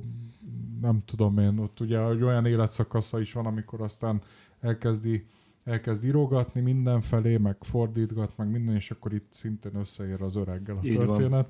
Illetve hogy, kertésszel. Illetve kertésszel, igen. Mert ugye egyébként kertész is dolgozott képlakatosként, a mávakban, ő is dolgozott minisztériumban, ő is dolgozott újságnál, Szóval ezek is olyan életrajzi Vígjátékíróként. Vígjátékíróként, így van. Azt nem tudom, hogy a tűzoltóságnak a vidéki rócsójához írta apró Hát, darabokat. hogy ki lehet vajon sziklai? Ki lehet vajon sziklai, igen, igen, kódolt néve. Egy, egy szempontból biztosan kódolt, arról is majd beszéljünk, ez a köves, sziklai, berg nevezéktan, ez jelent valamit, de ugye ez csak az utolsó oldalon derül ki tulajdonképpen egy nagyon erős a rétegek nagyon erős egymásra helyezésével. Szóval csak azt szerettem volna mondani, hogy az éles stratégiák keresése, kialakítása közben az ember mindig valahogy arra törekszik, hogy jobb legyen, ösztönösen is, és hogyha már, és egy idő után már azzal is beéri, hogyha nem rosszabb. És itt a vasgyári munkával ő teljesen elégedett. Tehát érzi, hogy ez úgy érzi, hogy ez a maximum, ami kihozható ebből az egészből, és ő elvegetál, van egy nője, meg ugye el is játszik a gondolata, hogy hát akkor, ha meghal itt a, a rákos téni, aki valamilyen módon a, a és egyébként ez a lakás probléma végighúzódik Igen. az egész regényen, tehát ez is rendkívül nyomasztó, hogy folyamatos, ki mikor folyamatos meg, csóróság. Igen, és borzasztó. van is egy olyan félmondat talán, hogy talán még nem is járt olyan lakásban, ahol nem a mellékszobába igen, igen, igen, igen. rögtön. Tehát, hogy ez a lakáshelyzeten túl, szóval, hogyha meghal a, a gyári munkás csajnak a távoli rokona, ez az idős néni, aki rákos, akkor talán ott az a lakás az övék lehet, kiutalják nekik, és akkor ott majd gyereket nevelnek, és eldolgozgatnak. És hogy aztán tulajdonképpen csak annak köszönhető, hogy van ez az izgága figura, ez a sziklai, aki kimozdítja ebből a, az egész helyzetből, és, és az is elhangzik egyébként a regényben, hogy ő nagyon nehezen tud nemet mondani, és hogyha nem találkozik ezzel a lehetőséggel, lehet, hogy magától nem keres más állást, hanem itt el van. De Sziklai kimozdítja, és hát, hogyha már ott rakosgatják őt, ugye kiderül, hogy ez nem is egy, egy, egy felsőbb utasítás, hanem egy kis szívesség a szervezetek közötti egyeztetés nyomán így mellesleg így megállapodnak arról, hogy hát úgyis kellene ide egy ember, de kiderül, hogy nem is kell valójában, mert mindenkinek megvan a helye a minisztériumban, lehet tudni, hogy ki miért fontos, csak ő pont a felesleges egyébként, majd kiderül a végén, hogy miért. Szóval, ha ott nem mozdítja ki sziklai őt, akkor ő tökre el van a vasgyárban, és ez az érdekes, hogy vajon és ez már nem a regény témája, ez már nyilván, amikor olvas az ember, akkor így elgondolkodik saját életét, meg mindenen úgy általában, de hogy vajon hány olyan ember van, meg sors, ahol nem mozdítják ki az embert, és megelégszik annyi valami van. És végül is ez a mondat, amit ugye ebben a helyzetben mond, hogy utóbb aztán nem kiderül, hogy az, amit élhetetlenek gondoltunk, az, az maga az élet. És hogy leéltük csak valahogy. Na, itt csak ennyi a kis monológom. Jó, kezdünk el szomorodni, vagy én legalábbis. Igen, én azt gondolom, hogy nem is feltétlenül akar, vagy nem is az, hogy nem akar változtatni, hanem nem akar kényszer alatt, kényszerek között választani. Tehát amikor a gyárból elküldik, ugye akkor nem tudja még, hogy sziklai munkálkodott a, a háttérben, akkor ott mondja neki a gyárvezető, ugye amikor megkérdezi, hogy hát mégiscsak róla van szó, hát neki kell eldönteni, hogy akar-e feljebb bukni, vagy, vagy, vagy karriert csinálni, vagy, vagy állásváltoztatni, hogy hogy, hogy hogy lenne magáról szó, ki beszél itt magáról, milyen szerepet szán itt önmagának, azon kívül, hogy engedelmeskedik. Igen. Tehát, hogy valójában Igen. egy ö, diktatúrában vagyunk, ugye, tehát azt, azt, azt látjuk, Igen. ahol az egyénnek, a, az egyéni választásnak nincs ö, szerepe, ő igazából egy láncszem a gépezetben, és neki engedelmeskednie kell. Tehát ezek valójában nem választások, hanem egy-egy fogaskerék ugrással, vagy lényegében különböző fokozatait járjuk végig a, a társadalmi langrétlának, tehát végül is akkor látjuk azt is a gyártól a, a, a minisztériumig, hogy meg a, meg a déltengerig, hogy valójában a, a, az egész társadalom nagyon egységes értékek, illetve ilyen nivellált értékek mentén működik. Vagy hát ilyen, ilyen defetista módon, hogy ami megtörténik, az történik, nem sok hatásunk van rá. Lehet azt tudni. Lehet azt tudni, hogy miért, igen, igen. És mint a főszerkesztő esete is mutatja, ugye, aki tökéletesen adja ezt a többes szám első személyű beszédmódot, és arról beszél, hogy hát... Hogy... Egyébként majdnem mindenki többes szám első személyű beszél, a vámosok is. Hát aki hatalmi pozícióban van, az mind így beszél egyébként, igen. igen.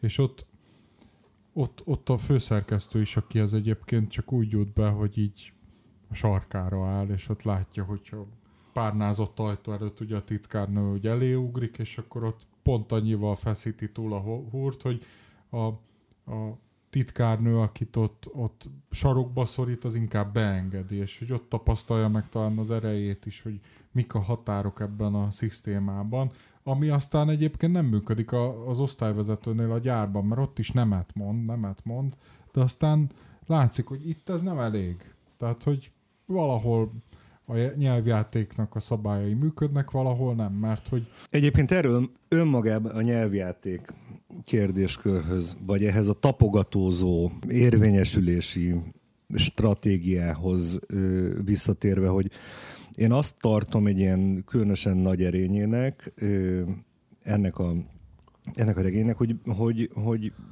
végsősorban itt nem mondottan arról van szó, hogy egy olyan környezetben, ami ilyen kafkai módon érthetetlenül működik, és úgy kell valahogy ilyen, ezekből, tényleg ezekből az ilyen enigmatikus elszólásokból összeraknod magadat, hogy akkor mégis mit várnak el tőled, vagy hogy mi is lenne a helyes. Tehát, hogy itt valójában szerintem ez annak a, a, annak a ö, irodalmi leképezése, ahogy az ember úgy általában bele viselkedi magát a világba, és amilyen szorongások, amilyen, amilyen ö, megfelelési kényszerek, amilyen akaratok, amilyen erőpróbák, stb. Ért, érik őt.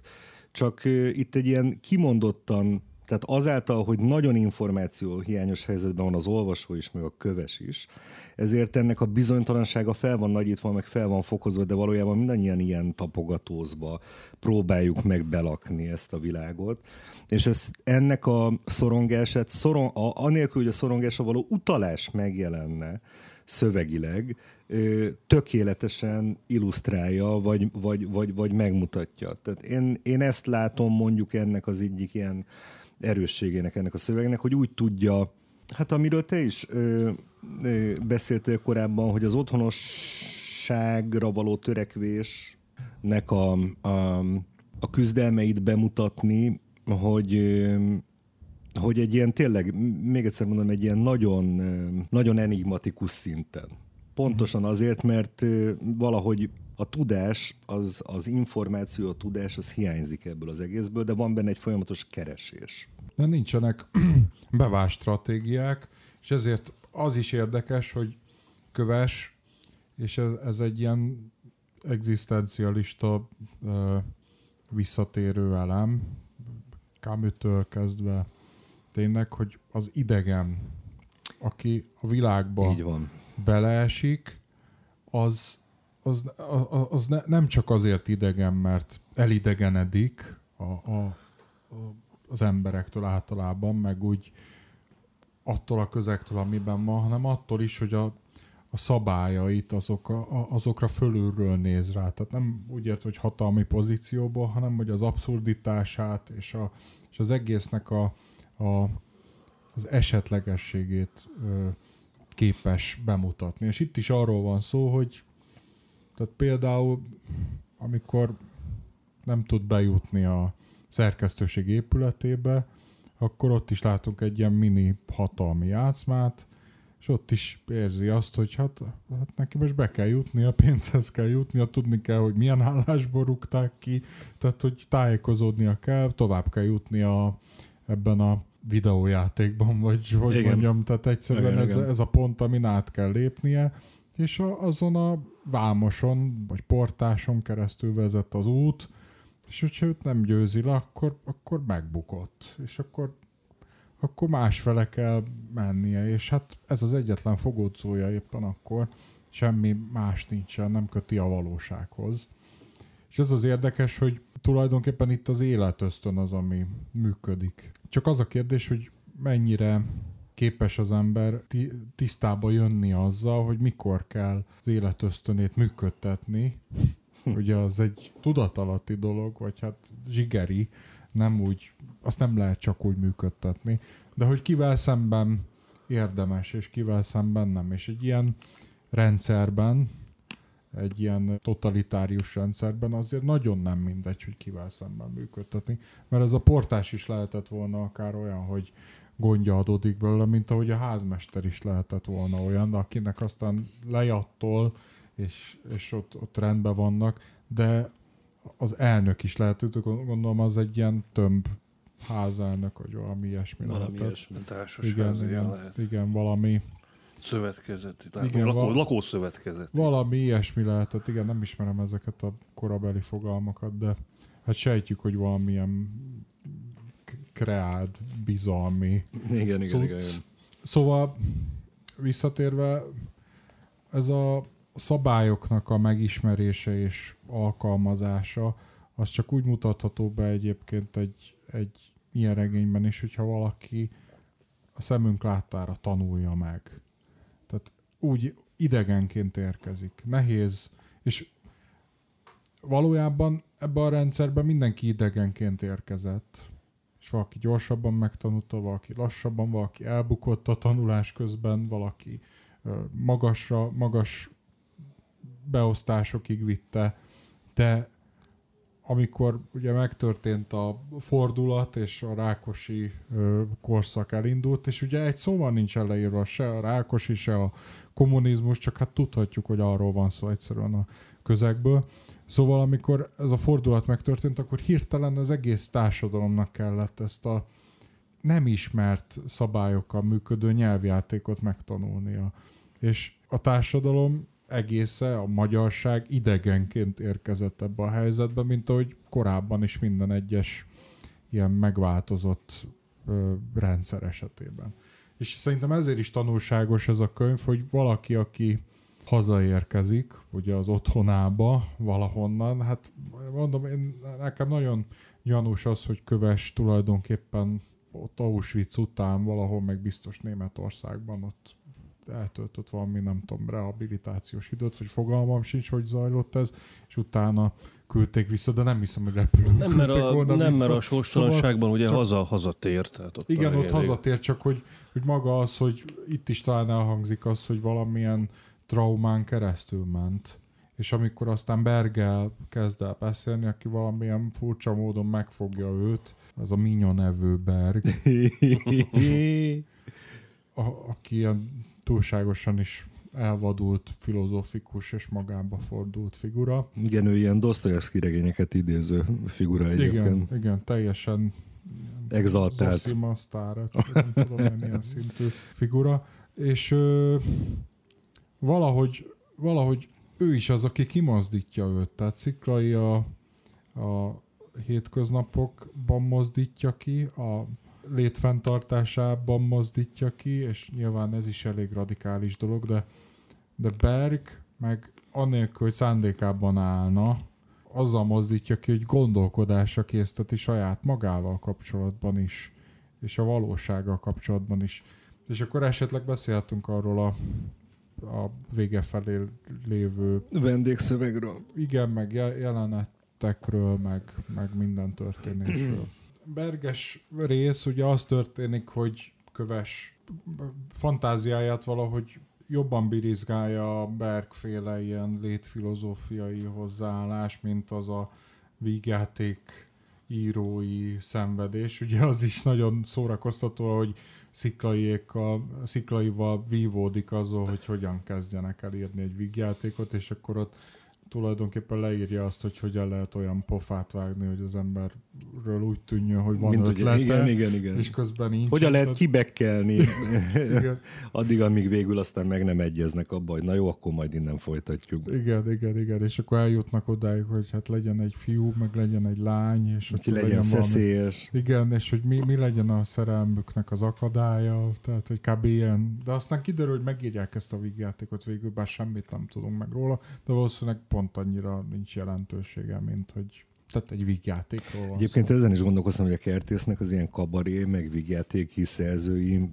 pályafutása valahogy dokumentálva lehet. Biztos valahogy, biztos. Marha érdekes lehet. De ugye az az érdekes, hogy itt például arról beszél, amikor mondja, hogy a tűzoltó színpadnak, vagy nem Igen. tudom én minek írjanak darabokat, akkor mondja, hogy hát ő ragaszkodik, a Sziklai mondja, hogy ragaszkodik, hogy a kon- konferenszot azt ő írja meg, aztán egy darabot, vagy jelenetet írhatnak közösen, egyet írhatna, nem tudom én, a tűzoltó fő hadnagy, vagy főparancsnok helyettes, nem tudom. De persze, De persze azt is ők írják meg, és mind a hármat ők írják meg, szóval ez is nagyon szórakoztató és ironikus önmagában. Na de visszatérve Bergre, hogy ugye föltűnik a kövesnek ez a figura, és nem hagyja nyugodni. Tehát ő, bocsánat, ő a, a déltengerek egyik törzs vendége, az Aliz nevű pincérnőnek a szerelme, foglalkozására nézve. Hm? Hú, hát Emlékeztek? ez nem. Nem. Nem.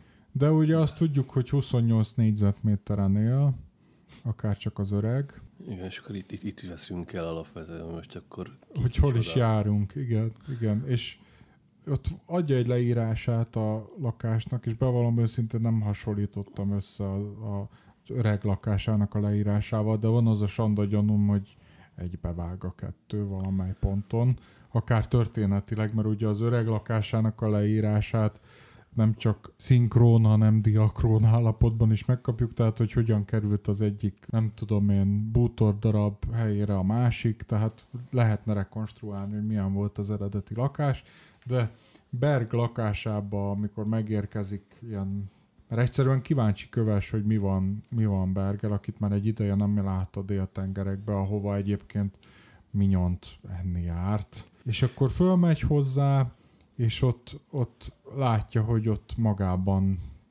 ődöng ez a figura, és, És ír. és ír, és teljesen el van zárva, szóval már innen ismerős lehet nekünk ez a karakter is, ez a, ez a jellegű karakter is.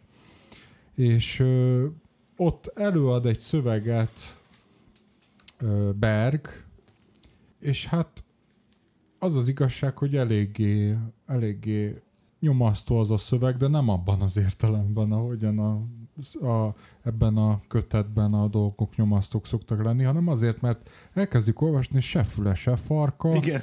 Ö, egyszerűen semmi nem történik benne, ilyen magyarázkodást hallunk valamiről, és látjuk, hogy teljes révületben, vagy hát gondoljuk, teljes révületben mondja az a valaki a, a lakás közepén állva, és tényleg semmi értelme nincsen annak a szövegnek, egy előszó vagy befe- bevezető, egy majdan készülő regényhez, és akkor fölmerül az emberben a, a kérdés, hogy tehát ezt, ezt írja a Berg, ezt a szöveget, mert akkor tényleg itt komoly gondok vannak, és nem filozófiai jellegűek, hanem, hanem, hanem egyéb, egyéb. Jó, lehet előtte a, a dialógusból, tehát, hogy éppen ar, arra próbál rákérdezni a köves, hogy hát miről ír, meg miről Igen. szól És ez akkor az azt mondja a kegyelemről. A kegyelemről. Igen. Mi az a kegyelem?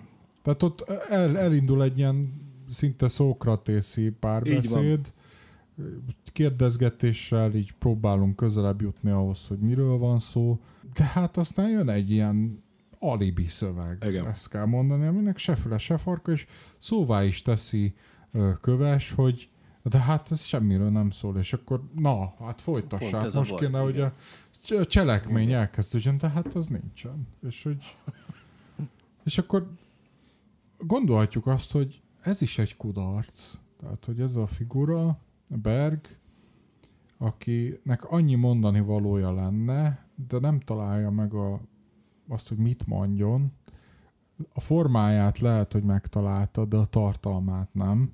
El akarja mondani azt, a, azt az etikai vagy filozófiai problémát, hogy milyen az áldozat, meg a hóhérnak a, a szerepe, és ugye itt jön a, a, a kötet első szintjén vannak ilyen ehhez kapcsolódó betétszövegek, például Ilse Kochról, aki ugye ilyen, ilyen az egyik haláltáborban volt valamilyen tiszt, nem tudom pontosan, de ott is arról van, Tisztnek a felesége. Tisztnek a felesége, kitüntetett hogyan- szerepe volt. Igen. igen, igen, és hogy ott is arról van szó, arról elmélkedik aztán, nem is tudom pontosan a, a szerző, vagy, vagy, vagy tehát a vendégszövegszerzője, vagy az öreg, vagy kertész, tehát már teljesen össze van gabajodva, és kiderül, hogy miért, hogy vajon az a pozíció a szükségszerűen kényszerítette Ilze Kochot arra, hogy olyan gonoszszá váljon, amilyen? Tehát nem is lehetett volna más milyen? Tehát tulajdonképpen erről kezd el, kezd el gondolkodni egy Auschwitzot megjárt író, ami önmagában egy, egy, egy, egy, egy Nonsense. Hát abszurd, igen, abszurd, igen. igen. Ne, nehéz megragadni. És akkor azt látjuk, hogy valami hasonló problémát járna körbe Berg, de csak az elmélet van meg hozzá, de fogalma sincs, hogy hogy foglalja a szövegbe, és hogy álljon neki. A magyarázkodásig jut csak el, kiderül, hogy hát 30 ezer embert ha halálához hozzájárult, meg de hogy milyen módon... Meg vagy igen, vagy nem. Vagy igen, vagy nem. Még azt se tudja eldönteni, hogy ő most a hóhér, vagy a... Vagy az áldozat. Vagy az áldozat, és egyébként az az érdekes, hogy ez a, ez a maga ez az elbeszélő forma, ez a vallomásosság, ez is Kambüre emlékeztet, tehát van a, talán a bukás, vagy nem is tudom mely, melyik regényében van ez a, ez a közvetlen szöveg, amikor így beszél Meg, Megszólítja az olvasót? Vagy? Hát igen, hogy így, tehát ez a bevezető szövegnek vannak előképei szerintem az ilyen egzisztencialista regényekben, de hogy tényleg nem történik semmi. Na és akkor itt ö, látja azt köves, hogy hát itt Bergel azért, mint hogyha komoly problémák lennének, el is adja a lakást egy idő után, de nem adja nyugodni ez a téma, és egyszer csak leül és elkezd írni, ami hát ugye a köves addig nem írt, csak ilyen fogalmazványokat, riportokat, semmi olyat, amit lényegesnek tartana, tehát ott is tulajdonképpen, amikor a minisztériumban dolgozott, akkor is arról volt, hogy hogyan tanulja meg azt a nyelvjátékot, amiben ö, működni tud, tehát hogyan lehet egy, nem tudom, sajtó Sőt, hogyha a titkárnőtől azt tudnánk meg, hogy igazából az általa megírt szövegeket soha nem használták föl. Igen, igen, igen, igen. És ugye hogy elkezd regényt írni. Igen. Elkezd regényt írni, hát tehát eljutunk ide. egy levelet ír levelet csak, egy levelet, amiben szinte egy ilyen, egy ilyen úgy tűnik, mint a vitába szállna Berge, de valójában kínál neki egy történetet, hogy tessék, itt van, nem tudom, leasingel tőlem ezt a történetet, én úgyse írom meg, de itt vannak az élmények, és akkor tedd magadévá, még nem, aztán odaadná neki a levelet, de találkozik az utcán Alizzal, távolról látja csak őket az utcán, és valami péksüteményes kirakatot néznek, és látszik, hogy teljesen el van már Berg butulva, ilyen kataton állapotban van, mint egy, nem tudom én, egy ilyen orángután kb. úgy járkál mellett, és na hát a levelet nem is adja át. És minthogyha ebből fakadna az, hogy akkor neki kell megírni a dolgokat. És ugye itt érünk a végéhez az egésznek, és talán itt, nem tudom, a Zsolt mondta, mint hogyha befejezés nem lenne olyan megnyugtató, vagy, vagy nem is megnyugtató, hanem szétírt. Hát ugye igazából a, a Berg szövegében is, meg aztán itt a, a, a Kövesnek a szövegében is ugyanazok a gondolatok jönnek elő, ami egyrészt ugye a, az öreget hátráltatja, meg ami a, a, az öreg ugye első regényének a kiadásának a, az elutasításában megfogalmazódnak. Ugye jeles hogy ott van az az élettapasztalat, hogy akkor ezt meg kell írni, és a Berg filozófiájában is ugye ez a, ez a, ez a, ez a, kegyelemkeresés, ez a, ez a, ez a, vagy a szükségszerűségnek, a, a sorsnak, vagy éppen sorstalanságnak a, a problematikája, ugye, hogy a pozíciótól, élethelyzettől függ, és ugye ez a, ez a, ez a börtönőrös sztori a, a kövesnek mm. lényegében. Ami az Ilse Kochos sztorira teljesen rímel. Ezt támasztja alá, és végül is vissza jutunk valahol a, a, a regény alap problémájáig, vagy, vagy, vagy az alap szituációjáig, hogy meg lehet ezt máshogy írni, és hogy lehetséges-e egyetlen regénynél többet írni, lehetséges-e máshogy és élni, máshogy mondja, hogy ez, ez dönteni. Az egyetlen lehetséges regény, ugye ezt mondja ráadásul. Tehát, hogy és ugye mi az egészben az ellentmondás, hogy ezt olvassuk egy másik regényben, ahhoz képest, amiről szól. A, tehát, hogy az egyetlen lehetséges regényről feltesszük, hogy az a sorstalanság. És a regényről beszélünk egyébként? Tehát, hogy egyébként a regényről van szó ebben a könyvben? Mert ugye ez az egyetlen lehetséges regény, a regénymánia, ez áthatja az egész könyvet meg az ezzel való megbirkózás lehetetlensége, tehát ez valóban csak egy olyan könyv, mint nagyon sok másik könyv, ami arról szól, hogy az írónak problémája van azzal, hogy hogyan írjon, mert azért ilyenből bőséggel van. Tehát, hogy a, a, a regénynek a misztériumáról szól ez az egész dolog, vagy valami más. A, a regény az valami más valójában. Hát. Ebben a történetben engem, engem végez izgatott, mert hogyha tényleg csak a regényről van szó, akkor nekem az kevésbé érdekes.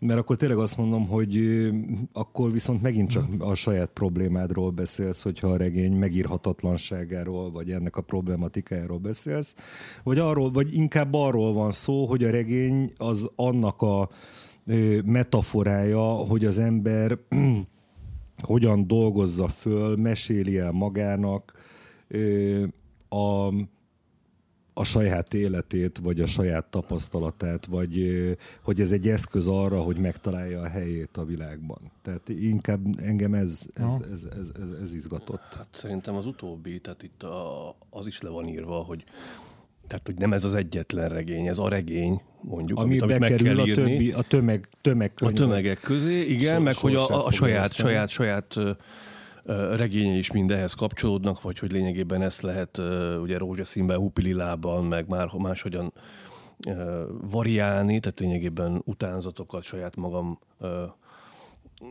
repetícióját adni folyamatosan, de hogy lényegében egy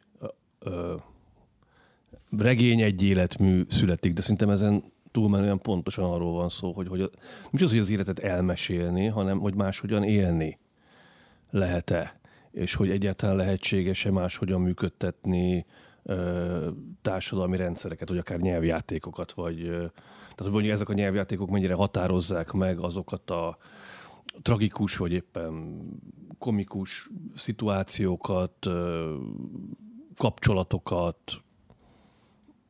igazából életutakat,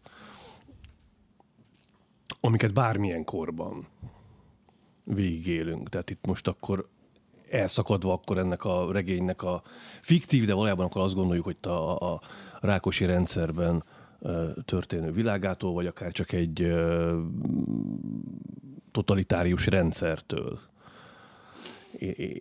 És szerintem itt, itt, itt, itt válik ez tényleg olyan, olyan, olyan, olyan súlyossá, és hát azért elvarratlanná valójában. Most Mondjuk, hogy a kövesnek a különböző szituációit nézzük, tehát a különböző munkahelyeit, vagy, vagy ö, ö, szocializációs közegekben való megjelenéseit, az, az nem feltétlenül köthető, vagy nézhető egy ember nézőpontjából. Tehát most ezeket tekinthetnénk különböző figuráknak, mert nem feltétlenül ugye realisztikus az, hogy valaki ö, gyári munkásból hirtelen... Miközben a, a, a Gyuri előbb rávilágított, hogy hogy, hogy, hogy van realitása, hiszen, hiszen életrajzi helyzeteket reprodukál a könyv. De, át, de általánosnak mégsem, mégsem lehet mondható. tekinteni. Tehát, hogyha így nézzük, akkor különböző ö, sorsokat vagy szituációkat is nézünk, és hogy gyökeresen nem más, nem különbözők ö, egyik figurának a választási lehetősége, a, a másik figurának a választási lehetőségeitől, mint hogy megismerünk több más szereplőt is. Tehát valójában, mint hogyha ha, ha, ha szükségszerűen történne meg mindenkivel az, ami, ami, ami megtörténik, és ezt nyilvánvalóan egy regényben el lehet, vagy el kell mondani, de ezen túlmenően nem tudunk semmit tenni, és még a Gyurinak arra a Camusre, meg itt a francia egzisztencializmusra való utalására reflektálnék még, hogy valóta a, a Szártnak egy-két gondolatát láttam én itt elhangozni, talán szó szerint is volt, hogy, az, hogy, hogy, a, hogy önmagamat választom, uh-huh. és a másik meg szintén önmagát választja, és hogy itt valójában soha nem történhet ugye akkor meg az, hogy szeretet legyen, vagy valami fajta harmónia, kölcsönösség, megértés, már hogy a másik megértése meg van nyilván valami, valami, valami értékalapú uh-huh. közösség, lásd mondjuk akár otthon megvalósulhasson. És ha már, hogy társas otthon. Ha már egzisztencializmus, akkor a végéből csak egy részletet, hogy olvassak föl, mert erről érdemes szerintem beszélni. ugye itt arról van szó, hogy hogyan összegzi azután, hogy megírta a, a könyvet. Itt maga a szerző, nem tudjuk, hogy ki a szerző, az öreg, vagy valaki, tehát továbbra is nem megyek bele ebbe a játékba, de... Befejezzük, így kezdődik Igen. egyébként a, a, a fejezet. Sisyphuszt hangzik a mese, boldognak kell elképzelnünk, minden bizonyal. Ám őt is fenyegeti az írgalom. Sisyphus és a munkaszolgálat, igaz, örök, de nem halhatatlan a szikla. Göröngyös útján annyi görgetés során végül is elkopik, és Sisyphus egyszerre azon kapja magát, hogy szórakozottan fütyörészve réges-régen már csak egy szürke kődarabot rugdal maga előtt a porban. Ugyan mit is kezd vele most? Nyilván lehajol érte, zsebre vágja, hazaviszi, hiszen az övé. Üres óráiban, és most már csupa üres óra várja, bizonyára elő-elő szedi még. Neki veselkedni, hogy fölfelé görgesse a csúcsok magasába, persze nevetséges lenne, de hájogosodó vén szemével elelnézegeti, mintha most is a súlyt a fogást lattolná még. Ráfonja reszketek, érzéketlen ujjait, és bizonyára markolja még a végső, a legutolsó nekirugaszkodás pillanatában is, amikor élettelenül lefordul majd az iratszekrényel szemközti székről. Ugye így ér véget a, a Kudarc című könyv, és egyben a, a kézirat is, vagy hát inkább fordítva mondva, és ugye itt először hívja be szó szerint Sisyphus-t, és ugye Sisyphus boldognak kell elképzelnünk, ez konkrétan Camus-nek a Sisyphus mitoszából, Sisyphos mitoszából, ugye így van fordítva magyarra, származik.